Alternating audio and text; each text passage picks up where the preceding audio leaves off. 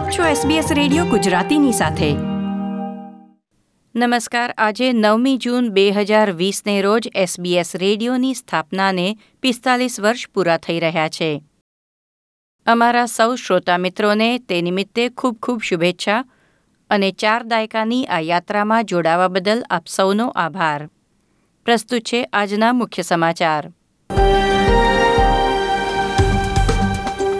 લાટ્રોબ યુનિવર્સિટીના કર્મચારીઓએ બસોથી વધુ નોકરીઓ બચાવવા પોતાના પગારમાં કાપ સ્વીકારવાની તૈયારી બતાવી. ઓસ્ટ્રેલિયાના વિવિધ શહેરોમાં ફરી એકવાર બ્લેક લાઇવ્સ મેટરની રેલી કાઢવાની પરવાનગી આપવાનો સરકારે ઇનકાર કર્યો. મેલબર્નમાં પાછલા બે વર્ષમાં સૌથી વધુ ઠંડી આજે વહેલી સવારે નોંધાઈ છે.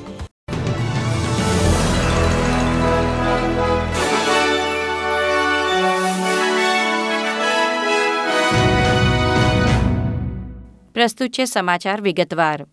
લાટ્રોબ યુનિવર્સિટીના કર્મચારીઓએ બસો પચીસ નોકરીઓ બચાવવા બાર મહિના સુધી પગારમાં કાપ સ્વીકારવાની તૈયારી બતાવી છે. આજે યુનિવર્સિટી સ્ટાફ દ્વારા વેતનમાં કાપ વિશે મતદાન કરવામાં આવ્યું હતું. જેમાં ત્રીસ હજારથી વધુ પગારવાળા સ્ટાફના સભ્યો માટે પાંચથી દસ ટકાનો કાપ મૂકવાનો પ્રસ્તાવ મૂકવામાં આવ્યો.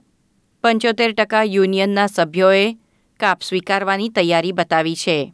સામે ઉચ્ચ અધિકારીઓને પણ વીસ ટકા વેતન કાપ સ્વીકારવાની અપીલ કરી અને યુનિવર્સિટીના ભંડોળમાંથી અમુક રકમ મહામારીની કટોકટી દરમિયાન ઉપયોગમાં લેવામાં આવે તેવી માંગણી મૂકી છે.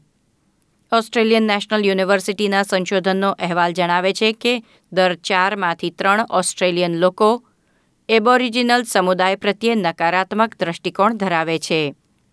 પાછલા દસ વર્ષમાં અગિયાર હજાર ઓસ્ટ્રેલિયનો પર અભ્યાસ કરવામાં આવ્યો, જેમાં તેમના મનમાં રહેલા પૂર્વગ્રહ બહાર આવ્યા છે. અહેવાલના લેખક સિદ્ધાર્થ શિરોડકરે જણાવ્યું કે ઓસ્ટ્રેલિયામાં સ્વદેશી લોકો પ્રત્યે સમાજમાં અજાણતા પણ ઘણો ભેદભાવ થઈ રહ્યો છે, જેની અસરો દર્શાવતો આ પ્રથમ અભ્યાસ છે. ગયા મહિને એક શ્વેત પોલીસ અધિકારીએ આઠ મિનિટ સુધી એક આફ્રિકન મૂળની વ્યક્તિના ગળા પર ઘૂંટણ દબાવી રાખ્યું અને આફ્રિકન પુરુષનું મૃત્યુ થયું. તેને પગલે સમગ્ર વિશ્વમાં જાતિવાદ સામે વિરોધ પ્રદર્શનો યોજાઈ રહ્યા છે. દક્ષિણ ઓસ્ટ્રેલિયામાં તેને પગલે બીજી વાર બ્લેક લાઇવ્સ મેટર રેલી કાઢવાની પરવાનગી માંગવામાં આવી હતી, જેનો અધિકારીઓએ ઇનકાર કર્યો છે. ગત શનિવારે હજારો લોકોને એડલેડના વિક્ટોરિયા સ્ક્વેરમાં એકઠા થવાની પરવાનગી આપવામાં આવી હતી. પોલીસ કમિશનરે કહ્યું કે લોક લાગણીને માન આપી એકવાર પ્રદર્શન યોજવા દેવામાં આવ્યું, પરંતુ કોરોના વાયરસના સંક્રમણનું જોખમ જોતા ફરીથી આવા મેળાવડા યોજવા દેવામાં નહીં આવે. ન્યૂ સાઉથ વેલ્સના પ્રીમિયર ગ્લેડિસ બેરેજિકલિયને કહ્યું છે કે રાજ્યના જાહેર આરોગ્ય નિર્દેશના ઉલ્લંઘન બદલ કડક સજા થઈ શકશે.